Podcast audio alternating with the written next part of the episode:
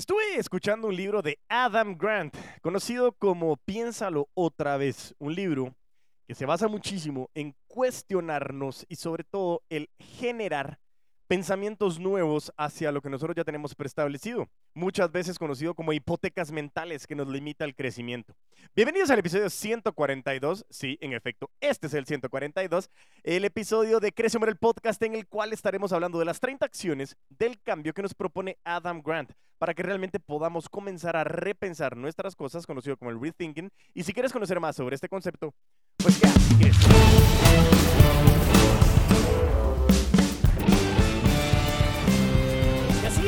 Estamos hablando del rethinking. Piénsalo otra vez de Adam Grant, un profesor de la Universidad de Wharton, psicólogo que nos habla muchísimo y este libro ultra mega recomendadísimo. Me encantó porque lo que me dio es la necesidad de comenzar a pensar nuevamente las cosas y que no todo está preestablecido. Eh, y que muchísimas de las situaciones que nosotros tenemos supuestamente claras en nuestra cabeza eh, requieren nuevos pensamientos y eso es lo que tenemos que ir haciendo, cuestionarnos constantemente. Eh, recientemente tuve la oportunidad de estar fuera de Guatemala y estaba leyendo precisamente, o me abrió la pauta eh, de estar escuchando este libro, estaba leyendo un artículo que hablaba de que la innovación es lo único constante que deberíamos de tener, que en el momento de que las cosas van bien, es un excelente momento para que comencemos a pensar por qué están yendo bien y cómo nosotros podríamos generar innovación para que eso continúe siendo bueno.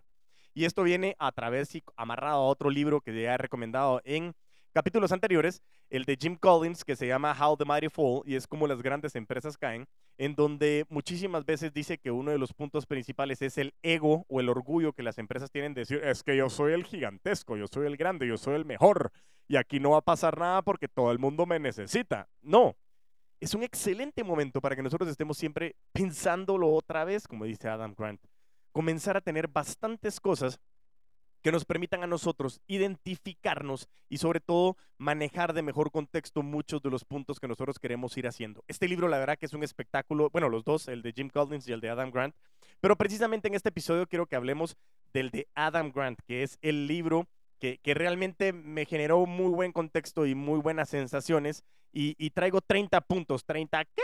Sí, 30 puntos vamos a entrar de una vez porque no sé si va a ser corto o largo, porque cada uno de los puntos lo voy a leer, pero sobre todo quiero desarrollar un poquito con relación a lo que me marcó. Entonces, eh, nos vamos a ir directamente a esta parte de la carnita y es un excelente otra vez para que nos comencemos a quitar esos paradigmas limitativos y comencemos a determinar de que necesitamos ir pensando de nuevo y sobre todo el generar nuevos contextos. Así que Vámonos entonces a este contexto del rethinking individual, el hábito de pensar de nuevo.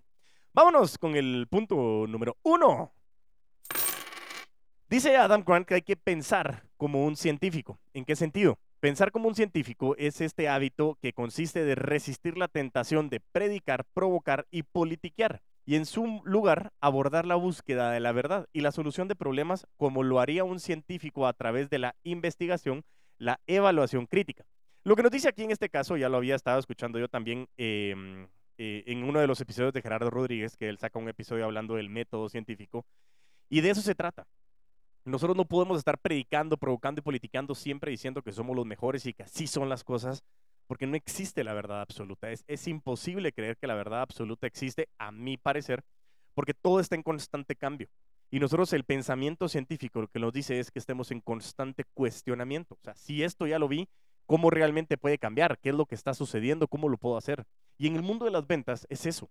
Yo no puedo estar definiendo, ya lo sé todo, y a mí me pasa muchas veces. Diego, pero es que te conocen como el puto amo de las ventas. Todos los días trato de estar mejorando, innovando, escuchando contenido, generando nuevo contenido, porque eso me permite a mí estar en, e, en que me estoy moviendo, en que siempre me estoy exigiendo el no estar sentado en las situaciones y estar generando cosas nuevas, porque ese es el valor agregado que están esperando ustedes.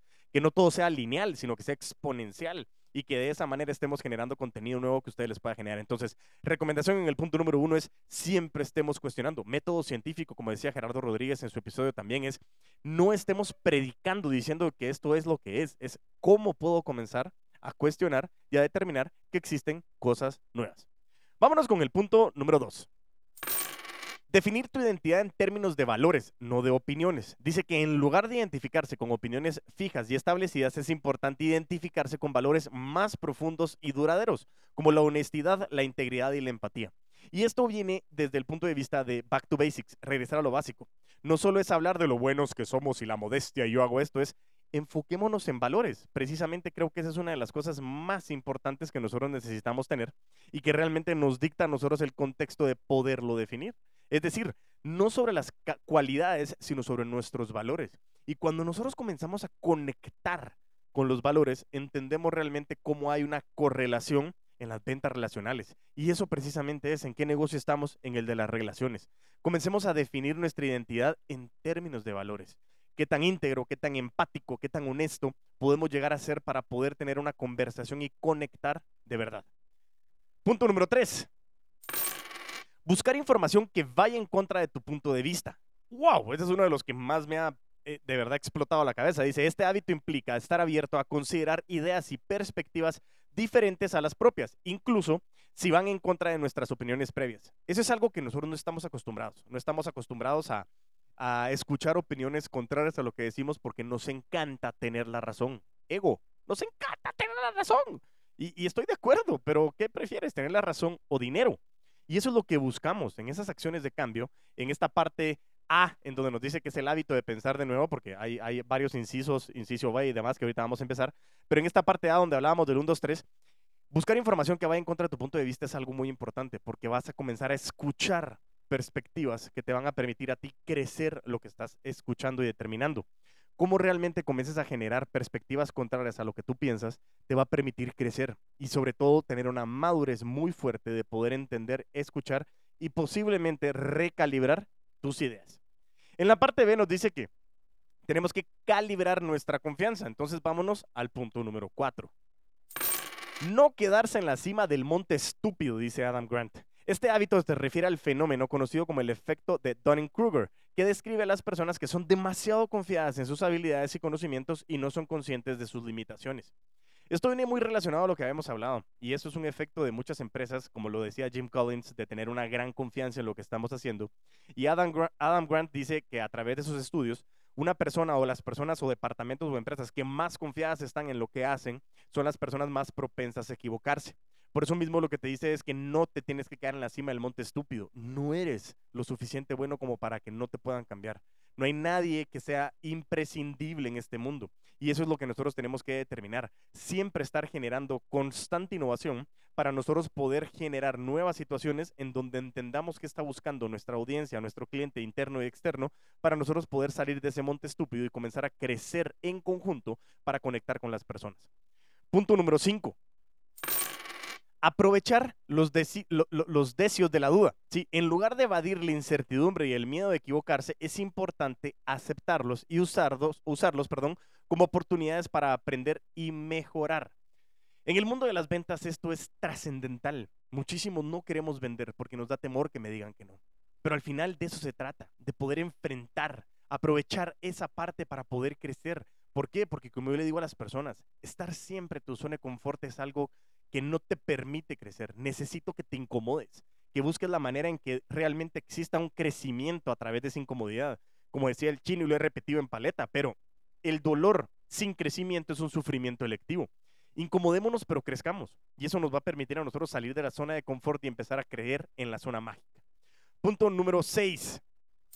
Dice que abrazar el disfrute, el disfrute, ay Dios mío, abrazar el disfrute de equivocarse, dice, Equivocarse es inevitable y a veces puede ser una oportunidad para aprender y crecer, por lo que es importante desarrollar una actitud, positiva hacia el error. Esto lo que nos está diciendo es que muchas veces nosotros, a, través de estar en el monte estúpido, a través de venir haciendo muchas cosas que no queremos equivocarnos, ha venido una cultura en donde equivocarnos es catastrófico. Y equivocarnos y el fracaso son escalones hacia el éxito tenemos que entender que cada equivocación, yo al inicio de este podcast, en el episodio número uno, me recuerdo que yo tenía que editar para que no hubiera un error. ¿Por qué? Porque eso es lo que me acaba de pasar. Es como, brother, solo bajarle un poco la velocidad porque nos dimos cuenta de que hoy la imperfección es parte de la perfección. Abrazar el disfrute, equivocarse. Yo no te estoy diciendo que estés enfocado en equivocarte, pero disfrutar la equivocación te permite crecer y para eso se requiere mucha madurez. Y eso viene en la siguiente parte con los siguientes puntos en donde eso te permite también comenzar a adentrarte en que no todo lo que tienes, esas hipotecas mentales, necesitamos comenzar a cuestionarlas y comenzar a darnos cuenta de que si nos equivocamos, ¿qué pasa? Tenemos que seguir adelante. De eso se trata este mundo. Equivocaciones, seguir adelante. Equivocaciones, seguir adelante. Lógicamente, algunas equivocaciones son más caras y otras no son tan caras en cuestión de recurso, tiempo, dinero. Pero al final no tenemos de otra más que abrazar el equivocarnos porque la única certeza en este mundo es que todo va a cambiar y nos vamos a seguir equivocando. Vámonos al inciso C, ¿sí? Y vamos a continuar con el numeral 7. El inciso C es invitar a los demás a cuestionarte. Y aquí habla del punto número 7. Aprender algo nuevo de cada persona con la que tratas. Y eso a mí es apasionante, dice Adam Grant. Este hábito implica estar abierto a recibir nueva información y perspectivas de las personas con las que interactuamos, incluso si van en contra de nuestras opiniones previas. Yo insisto que una de las mejores fuentes de información y aprendizaje son las mismas personas, pero porque podemos llegar a tener conversaciones de verdad. Si tú no estás conectando con las personas, no estás teniendo la capacidad de poder escuchar a las personas y aprender de las personas, no vas a encontrar que eso te dé a ti el aprender algo nuevo de cada persona, porque todos tienen una perspectiva distinta a la tuya y la sumatoria de esfuerzos hace más fácil que encontremos ese esfuerzo con sentido. Y eso te invito hoy. Toda persona con la que tú estés tratando, apréndele algo. Puede ser que no esté alineado con lo que tú piensas, pero hay algo que esa persona hace bien y que podemos aprender. Punto número 8 crear una red de retos, no solo una red de apoyos. Dice que es, en lugar de rodearse de personas que solo confirman nuestras opiniones, es importante buscar relaciones que desafíen y desafíen nuestras ideas. Y eso viene en el contexto de comenzar a, cuestionarnos, comenzar a determinar que la gente nos cuestione, comenzar a buscar críticas constructivas que nos permitan ir mejorando. Porque cuando todo va bien, nadie se cuestiona, pero cuando va mal, todos comienzan a señalar. Y eso es lo que te estoy invitando el día de hoy que tú comiences a tener una red de influencias que no solo es la gente que te diga, sí, sos una máquina, vos todo va espectacular, sino también tener la confianza con ciertas personas que te digan, no estoy de acuerdo con vos, esto no me gusta, esto no me parece, y es algo que a mí me encantaría que tú pudieras comenzar a hacer, que comenzaras a tener esa red de retos para poder seguir creciendo. Punto número nueve. No temer el conflicto constructivo. El conflicto puede ser una oportunidad para aprender y crecer, siempre y cuando sea constructivo y respetuoso. En este caso, lo que nos está buscando, nos está diciendo, es que nosotros podamos llegar a tener la capacidad de poder entender, confrontar y tener conflictos muchas veces nos ayuda a crecer. En alguna época de mi vida yo decía que tener problemas es la única manera de saber que estamos vivos. Y eso es lo que venimos a tratar. Más adelante hablaremos en otro episodio de la logoterapia, de lo que ha dicho Viktor Frankl en su libro de El hombre en busca del sentido. Pero en este caso lo que estamos buscando es que el conflicto nos permita hacer crecer, que le encontremos sentido a ese conflicto. No es pelear porque, ah, es que te gusta pelear, reventémonos el moco, pues. Y hacemos un... Ah, no. Era ese. ya! No, no es estar peleando solo porque sí. Es que el conflicto nos ayuda a crecer.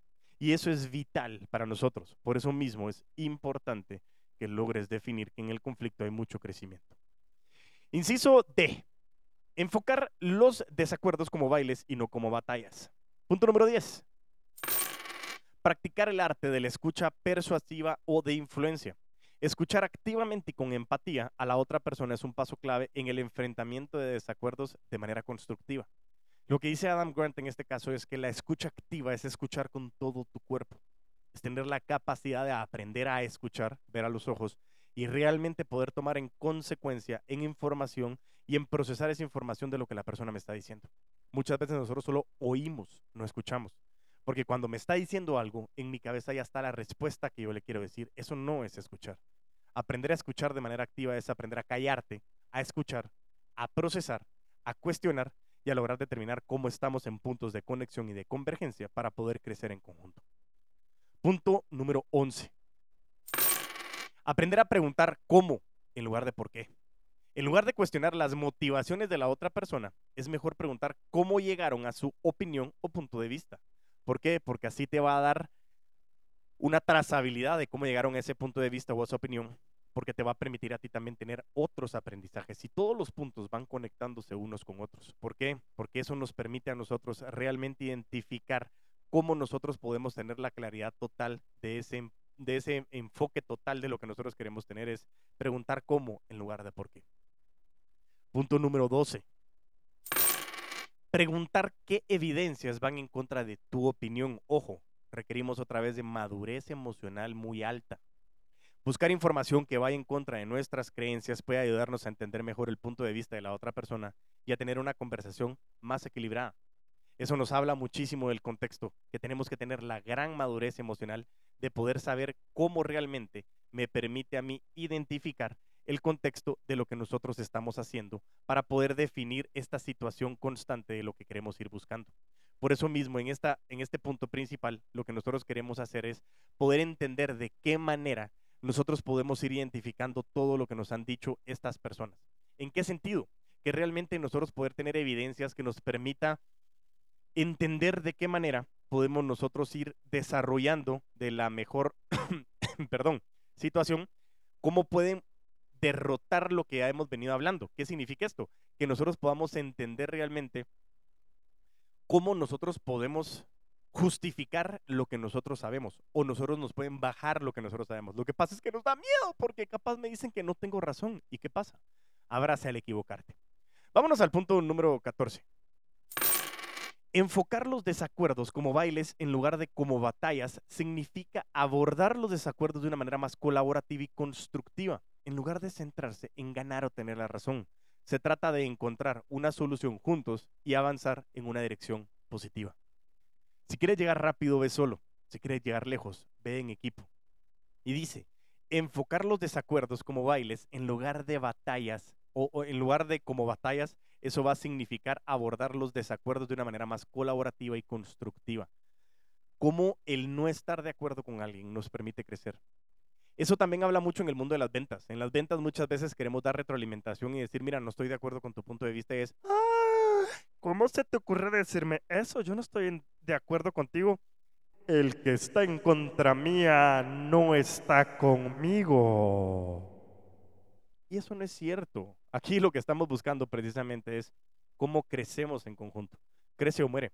Y lo hablábamos precisamente en el episodio que teníamos con Carlos Castillo, en donde de eso se trata el liderazgo, de seguir creciendo, de seguir transformando, de seguir aportándole al mundo cómo en conjunto podemos encontrar. Somos animales sociales y eso lo sabemos desde muchísimo tiempo atrás y hoy tenemos que seguir generando ese valor de poder cuestionarnos y seguir adelante. Punto número 15. Buscar el campo común significa encontrar un terreno de acuerdo en una conversación, incluso si hay diferencias en opiniones o perspectivas.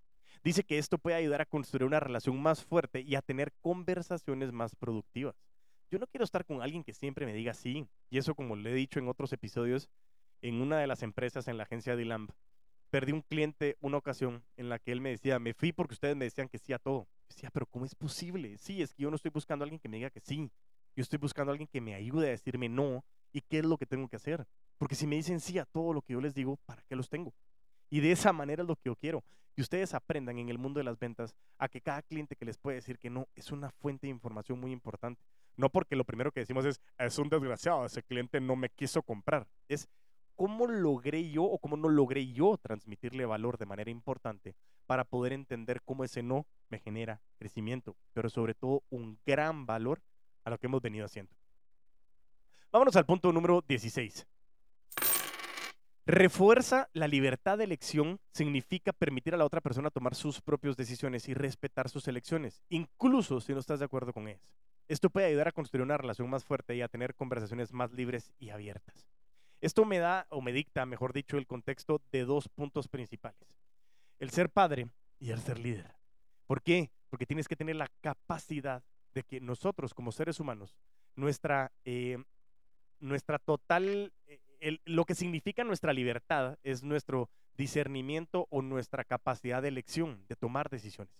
Y eso lo que tenemos que decir es que muchas veces hay personas que van a estar en nuestro equipo que saben que tienen que ir hacia el bien común, hacia el resultado que estamos buscando y no lo van a hacer siempre como tú lo quieres hacer. Y esa capacidad de decidir permite que crezcamos mucho en confianza y que le demos ese empoderamiento de autonomía para que lo puedan hacer.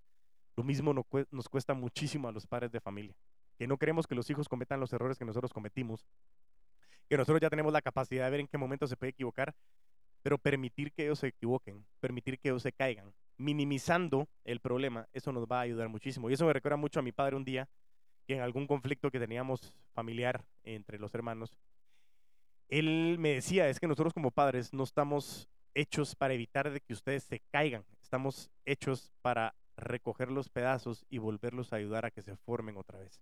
Y eso me abrió mucho la puerta de que eso se trata de liderazgo. No es evitar que te caigas, es, lograr acompañarte en ese crecimiento, como decía Kim Perel, de que la resiliencia no solo es caernos nueve veces y levantarnos diez, es levantarnos más fuertes y más sabios. Y eso es algo que no solo es para ti, sino para tu equipo de trabajo. Requiere muchísima madurez comenzar a liberar y a soltar a las personas para que realmente puedan alcanzar ese contexto y que puedan hacer todo lo que quieran hacer y alcanzar ese, esa situación de que aunque no hagan lo que tú harías, si realmente puedas realmente definir cómo hacer lo que están haciendo. Así que refuerza la libertad de elección, eso va a abrir mucho el crecimiento de las relaciones entre las personas. Punto número 17. Tener una conversación sobre la conversación significa que nosotros podemos reflexionar sobre cómo está llevando a cabo la conversación. ¿Qué es esto? Es saber si esa conversación está siendo efectiva o no. Esto puede ayudar a identificar problemas y a mejorar la forma en que se comunican las personas. Y esto lo que nos dicta es aprender a tener conversaciones de verdad. ¿Qué significa esto? De que tengamos conversaciones, de que tengamos situaciones que nos permitan entender lo que estamos haciendo, que nos permitan realmente, no solo el, como yo digo, cuando estamos en los entrenamientos de vendedores de alto rendimiento, por cierto, hago una pausa aquí. Método Bar sale ya ahora en abril, quienes quieran el método bar abierto, por favor envíen mi información a arroba puto amo de las ventas, tanto en Instagram como en TikTok, para información para todos aquellos que quieran tener la certificación del método bar, que es abierto al público. 25 cupos exclusivamente, o sea que por favor hazlo con tiempo para que no te quedes fuera de este gran espacio. Pero regresando a lo que estábamos hablando en este contexto es aprender a tener conversaciones de verdad para saber si estamos siendo efectivos o no. Y no solo es con la otra persona, es como yo estoy conversando con esa persona. Cómo realmente yo puedo tener esa información que me permite a mí realmente el identificar y el saber si las personas están haciendo lo que están haciendo y si nuestra conversación es efectiva o no. Aprendamos a entender que el tiempo es muy importante y el tiempo es oro, no solo es dinero. Es todo lo que estamos haciendo pretende que crezcamos en conjunto como personas. El siguiente inciso nos habla de mantén más conversaciones matizadas. Y vámonos al punto número 18. Haz los temas más complejos. ¿Qué? ¿Qué? Sí, una de las ideas principales detrás del hábito del rethinking o el piénsalo otra vez es abrazar la complejidad en lugar de simplificar o polarizar a los demás. En lugar de presentar una visión simple o unidimensional de los temas, es importante reconocer que muchas veces las cosas son más complejas de lo que parecen en un primer momento. Por lo tanto, es importante buscar información adicional, considerar diferentes perspectivas y tener en cuenta las consideraciones y contingencias. Y como decía eh, Carlos en el episodio anterior, la complejidad es el enemigo número uno de la ejecución. Estoy de acuerdo. Pero lo que nos dice en este punto es que nosotros no tengamos que pensar de que todo es sumamente simple, fácil y unidimensional. Hay muchísimos puntos de vista. Más aún cuando estamos hablando de cosas que involucran a más personas. Porque cada persona es un mundo y cada percepción es totalmente distinta yo te puedo decir que esta pared es blanca, totalmente. Yo estoy viendo una pared blanca y te digo es que la pared es blanca. Pero puede, puede aparecer alguien que sufre de daltonismo y me decir esa pared es morada. No, es blanca, es morada. Y yo lo estoy perjurando, pero es más complejo allá porque no logro entender de que existe una situación que el daltonismo genera en esa persona. Lógicamente, no me estoy entrando ahorita y no van a decir, es que este cuate ahora es médico. No, no oftalmólogo. No, lo único que estoy diciendo es que en el mundo de las percepciones, con una, eh, un, un ejemplo de hipérbole, realmente es algo extremo el poder decir esto, pero muchas veces hay situaciones un poquito más complejas de lo que sencillamente nosotros vemos y es ver más allá de lo que estamos viendo a simple vista o como decía el Occam Razor, que era la navaja de Occam, a veces lo complejo también es ver el punto simple. Entonces, esta es como la contrariedad, pero es simplemente cómo podemos ampliar el punto de que muchas veces lo complejo puede ser simple y lo simple tiene más profundidad. Vámonos al punto número 19. Incluye las consideraciones y contingencias. Dice que al igual que el hábito anterior, es importante reconocer que muchos temas tienen múltiples factores y consideraciones que deben de ser tomados en consideración, valga la redundancia. Al incluir estos factores en la discusión, se puede tener una conversación muchísimo más matizada y completa y se pueden tomar decisiones más informadas. Todo lo queremos hacer así, rapidísimo, chasquido de dedos. Para ayer lo queremos trabajar lo más rápido posible y es porque al final ese instant gratification es lo quiero para ayer ver. Comencemos con el síndrome de la cabra loca. El síndrome de la cabra loca es entramos en el día 08 AM, empezamos con todos los correos, comenzamos a revisar la llamada, los WhatsApp, tenemos que decir eso. A alguien cumpleaños, tenemos que revisar, tenemos. Y comenzamos con ese síndrome de la cabra loca que parece narración de radio, que no nos permite saber si realmente está pasando o no está pasando algo.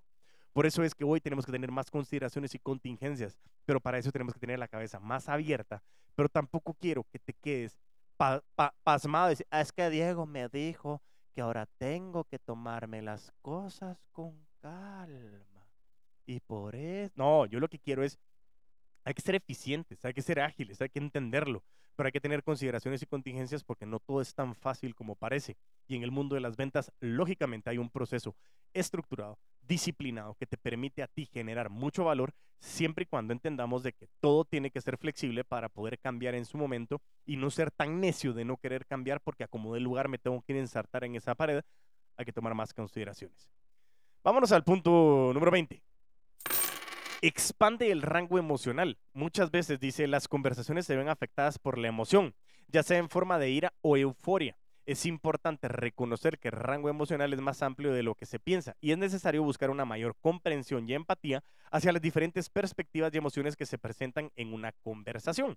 Y eso lo que estamos diciendo es que nosotros muchas veces le decimos, yo tengo la razón, es esto, esta pared es blanca pero no sabemos qué hay detrás de todas las consideraciones que existen y cuál es el rango emocional de las personas. Benito Juárez decía, el respeto al derecho ajeno es la paz. Y yo lo que entendí es que el respeto es un círculo que cada quien lo tiene más amplio o más corto, de muchísimos temas. ¿Cómo logramos nosotros entender de que uno es más cercano, otro es más lejano? Y eso nos va a permitir a nosotros también que el rango emocional es distinto. Hay personas que están mucho más irritadas y frustradas, que nosotros le conocemos como el mecha corta, el que explota rapidísimo, y alguien que anda con la vida mucho más flow, más lenta.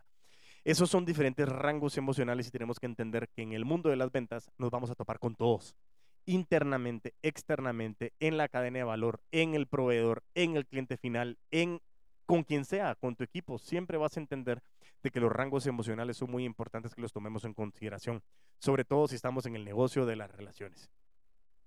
Vámonos al punto número 21. Ten un debate antimitos al cenar una vez por semana, dice. Este hábito se enfoca en enseñar a los niños a pensar de manera crítica y cuestionar los mitos y prejuicios. Al tener un debate anti-mitos una vez a la semana durante la cena, se les da a los niños la oportunidad de aprender y reflexionar sobre diferentes temas y perspectivas y de desarrollar habilidades de pensamiento crítico. ¿Qué significa? De que pongamos un mito, algo que nosotros creemos que sí está sucediendo, y comencemos a cuestionarlo y que sea una mesa en la que nosotros comencemos a cuestionarlo. Eso se puede hacer con los niños, se puede hacer con los colaboradores, se puede hacer con los vendedores, se puede hacer con los clientes. Si tenemos muchísima confianza de poder hacerlo, en donde nos sentemos y podamos nosotros desarrollar muchos cuestionamientos como cuando hay un debate y comencemos a entender cómo yo puedo cuestionar todo lo que me están diciendo, sopesado en mucha información y eso me permite a, mí abrir la capacidad de investigación, de tener pensamiento crítico, pero sobre todo tener tolerancia y estar abierto a diferentes temas y perspectivas. Vámonos al punto número 22. Dice, ah, perdón. Ahí está. Invita a la infancia a hacer borradores y a recibir retroalimentación. Este hábito se enfoca en fomentar el pensamiento crítico y la creatividad en los niños. Invitarlos a hacer borradores y recibir retroalimentación. Se les da la oportunidad de explorar diferentes ideas y de desarrollar su pensamiento de manera más completa y profunda. Esto lo que nos está dictando muchas veces es poder tener la claridad de las situaciones que nosotros podemos ir trabajando. ¿En qué sentido? Que realmente el punto principal aquí es poder identificar el cómo yo comienzo a cuestionar muchas de las cosas que los niños tienen que hacer. ¿Qué significa esto? Que sencillamente nosotros tengamos la tranquilidad de poder decirles que estos borradores son borradores. ¿Por qué? Porque no existe algo final en donde nosotros no podamos pensarlo otra vez. Punto número 23. Este me marcó muchísimo. Y ojo que con relación a los niños nos dice, deja de preguntarles qué quieren ser de mayores. En lugar de preguntarles a los niños qué quieren ser de mayores, es importante fomentar su curiosidad y su creatividad y animarlos a explorar diferentes intereses y pasiones. De esta manera se les va se les da la oportunidad de desarrollarse de manera más completa y de encontrar su verdadera vocación. Adam nos dice que, bueno, las ventas yo quisiera creer que no se van a perder en un futuro cercano, a pesar de que ya tenemos muchísima información que nos permite hoy vender a través de distintas situaciones electrónicas y, el e-commerce. Pero lo que nos dice Adam Grant es que cuando nosotros comenzamos a preguntar, comenzamos a generar pensamientos hipotecados. ¿Y qué significa esto? De que comenzamos a decirle al niño de que solo puede ser cierta cosa o qué es lo que le gusta o qué es lo que no le gusta hacer. Sobre todo hay muchas de las profesiones hoy en día que no existían cuando nosotros nacimos.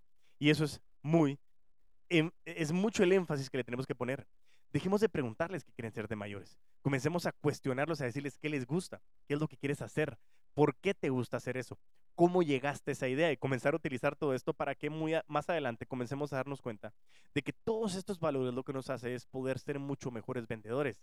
Diego, que tiene que ver todos estos puntos con ser vendedores, que nosotros tenemos que estar en constante cuestionamiento de qué queremos hacer, cómo lo queremos hacer, qué es lo que nosotros tenemos claro. Esos pensamientos hipotecados de ser un buen vendedor o un mal vendedor, aquí lo que estamos buscando es cómo conectamos con las personas. Y a la conectar con las personas, generando conversaciones de verdad, escucha activa, comenzar a generar nuevos pensamientos, salir de lo que tenemos y sobre todo pensar otra vez constantemente nuestras ideas, nos permite comenzar a determinar si estamos haciendo lo correcto o no y sobre todo tener esa madurez emocional para comenzar a cuestionarnos a nosotros mismos de que nosotros podemos estar equivocados y que hoy nuestro contexto de ventas puede cambiar. ¿Por qué? Porque sí es cierto. El resumen de lo que estamos haciendo es cómo le saco dinero al cliente a través de yo darle valor con lo que tengo, producto o servicio. Pero todo eso tiene muchos más matices, como decía uno de los hábitos anteriores, es muchísimo más complejo que la simpleza de, este, de esta premisa. Y lo que estoy buscando hoy es, comencemos a, a enseñarle a los niños desde pequeños que realmente pueden ser y curiosear muchísimas cosas porque eso te va a permitir a ti preguntarle muchas cosas al cliente. De qué manera puedes aprender mejores cosas para saber si lo que tú estás ofreciendo realmente genera valor. Inciso número FG, ya no sé ni por cuál vamos, pero dice, crea organizaciones que aprendan. Es el rethinking colectivo. Punto número 24 abandonar eso conocido como las mejores prácticas, dice Adam Grant. En lugar de seguir rígidamente las mejores prácticas en una organización, es importante ser flexibles y estar dispuestos a adaptarse a los cambios y aprender nuevas maneras de hacer las cosas. Claro, yo no estoy diciendo de que nos apeguemos a las malas prácticas. Creo que las mejores prácticas lo que nos dice es que ha funcionado. Pero si nosotros tenemos el, hábito número uno que estábamos hablando de las acciones del cambio, es las mejores prácticas, siempre podemos utilizar el pensamiento científico, comenzar a cuestionar cómo eso se puede hacer mejor, cómo lo que estoy haciendo se puede hacer mejor. Entonces, abandonar las mejores prácticas es no solo seguir una línea de que aquí se hace esto porque así es. Y es cuando yo les cuestiono a los vendedores, ¿cuánto quieres vender? ¿Cuánto dinero te quieres meter? Hay muchas personas que ni siquiera saben cuánto dinero quieren. ¿Por qué? Porque no se han puesto a hacer un presupuesto de cuánto necesitan. Es que yo necesito solo 4 mil, sea la moneda que sea, porque eso es lo que yo gasto al mes. No, no es eso. ¿Qué quieres hacer? ¿Cuánto quieres generar? Y es muchísimo esfuerzo que tenemos que hacer en conjunto para poder sobresalir con relación a ese tema. Por eso, dejemos o abandonemos las mejores prácticas. Punto número 25. Establecer la seguridad psicológica. Dice que esto se refiere a un entorno en el que los empleados se sienten cómodos compartiendo sus ideas y sugerencias sin miedo a ser criticados o juzgados. Y aquí hay un tema bien interesante, porque nosotros lo hemos identificado en el contexto de lo que hemos venido trabajando. Adam Grant habla de los mean reviews y nos contaba la historia de que Jimmy Fallon utiliza mucho los mean tweets en donde celebridades leían tweets negativos y se criticaban a sí mismos.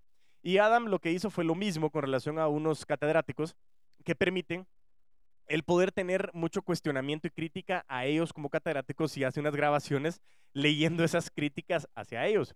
¿Qué significa? De que esto lo que nos abre la puerta es poder identificar de qué manera podemos nosotros ser suficientemente abiertos para que la gente nos pueda criticar, para que se sientan cómodos compartiendo sus ideas y sugerencias sin miedos a ser criticados o juzgados, porque toda idea es bienvenida y tener una puerta, una, perdón, una puerta, una filosofía de puerta abierta, eso realmente es algo mucho que decir y que muy pocas personas tenemos la consideración de poder hacerlo porque cuesta muchísimo. Así que establece una seguridad psicológica en tu equipo, eh, contigo, con tus clientes, de que todo esto se puede abrir a que si me dices que no, no importa, no hay problema, sigamos adelante, seguimos siendo amigos y ese es el fin principal, generar relaciones a largo plazo. Vámonos al punto número 26 hacer un cuadro de mando del rethinking. El cuadro de mando del rethinking es una herramienta que ayuda a las organizaciones a monitorear su progreso en cuanto a su capacidad de adaptarse y aprender continuamente. Como nosotros tenemos un dashboard de qué es lo que estamos aprendiendo, qué esa mejor práctica se mejoró, cómo tenemos un tablero de control de lo que se puede ir haciendo. Y Adam lo que dice es que tenemos que tener una noción de cómo podemos ir mejorando esas situaciones y así podemos nosotros ir abriendo las situaciones, no solo como persona, sino como organización.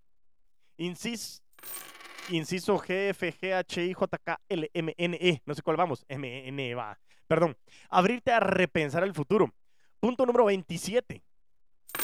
Tirar a la basura el plan para los próximos 10 años. ¿Qué? ¿Qué?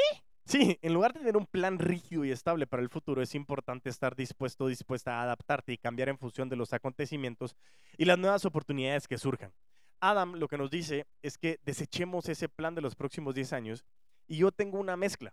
No es que sea rígido, sí me permite tener certeza más o menos por dónde voy, siempre y cuando tengas la capacidad de piénsalo otra vez, que en su momento te puedas cuestionar de cómo vas, para dónde vas, qué quieres hacer, cómo te ha ido y que siempre estés en constante medición. Esas son las ventas y eso es la vida. Punto número 28. Repiensa tus acciones, no solo cambiar de lugar. En lugar de simplemente buscar un nuevo trabajo o mudarte a un nuevo lugar, es importante repensar tus acciones y hábitos diarios para asegurarte de estar avanzando en la dirección correcta. Esto es para ti, con quien hemos tenido muchas conversaciones, que ya lo has escuchado que ya sabes que has estado brincando de trabajo en trabajo es repiensa tus acciones. Porque tal vez la ley de la correspondencia, audiencia dice correspondencia, la ley de la atracción y muchísimas veces el hecho de nosotros querer estar cambiando de trabajo y trabajo, creyendo creer que las cosas no van a cambiar, y el patrón viene mucho de esos pensamientos hipotecados que tenemos nosotros en nuestra cabeza y que pareciera ser que todo el mundo está en contra de nosotros y nosotros no hemos repensado nuestras acciones paremos un momento y determinemos si los clientes son los que nos están diciendo que no, porque realmente nosotros no estamos ofreciendo el valor. Los clientes no nos están comprando porque nosotros no estamos llegando a conversar de verdad. En nuestro trabajo no nos están dando en consideración y no nos estamos autorrealizando porque nosotros tampoco estamos dando de nosotros dentro de, de esa propuesta. Y comencemos a repensar las acciones porque es momento de comenzar a cambiar. Sobre todo, ¿por qué? Porque el cambio es la única constante. Punto número 29. Ya solo nos falta uno más agenda un chequeo de vida. Dice que es importante tomar un tiempo periódico para evaluar cómo te estás desempeñando en diferentes áreas de tu vida. Esto puede incluir revisar tus objetivos y metas, tus relaciones interpersonales, tu bienestar físico y mental y cualquier otro aspecto que sea importante para ti. Al hacer un chequeo de vida regularmente puedes asegurarte de que estás en el camino correcto y tomar medidas para mejorar las áreas que necesitan atención. Como te decía, cuando tú tirabas el plan de los 10 años, yo digo que es una mezcla. Puedes estar haciendo este chequeo de vida constantemente para saber si en el transcurso donde tú vas te puede servir, pero que lo hagas de una manera constante. Y por eso es que también más adelante escucharemos el episodio de los 5 para qué, que nos permite entender ese ejercicio y hacer ese chequeo de vida constantemente. ¿Para qué estás haciendo lo que estás haciendo? ¿De qué manera te está sirviendo? Y si realmente vas en donde tú quieres ir. Y por último, pero no menos importante, hábito número 30 Saca tiempo para el rethinking. El tiempo de reflexión es esencial para desarrollar y mantener una mentalidad de rethinking. Dedica tiempo cada semana o cada mes para pensar en tus experiencias, relaciones, opiniones y decisiones. Considera cómo estás reaccionando a situaciones y cómo podrías reaccionar de manera diferente para obtener resultados más positivos. Al hacer esto regularmente podrás crear un hábito de reflexión y mejorar tus habilidades de rethinking en la vida cotidiana. 30 hábitos en un episodio que, como les dije, pensé que iba a ser corto, pero no lo fue. Era mucha información. Eh, Adam Grant ilustra este libro con muchísimos ejemplos, sobre todo el rethinking individual, el genio de Mike Lazaridis, creador del BlackBerry, que en el 2009 tenía la mitad del mercado y en el 2014 tenía el 1%.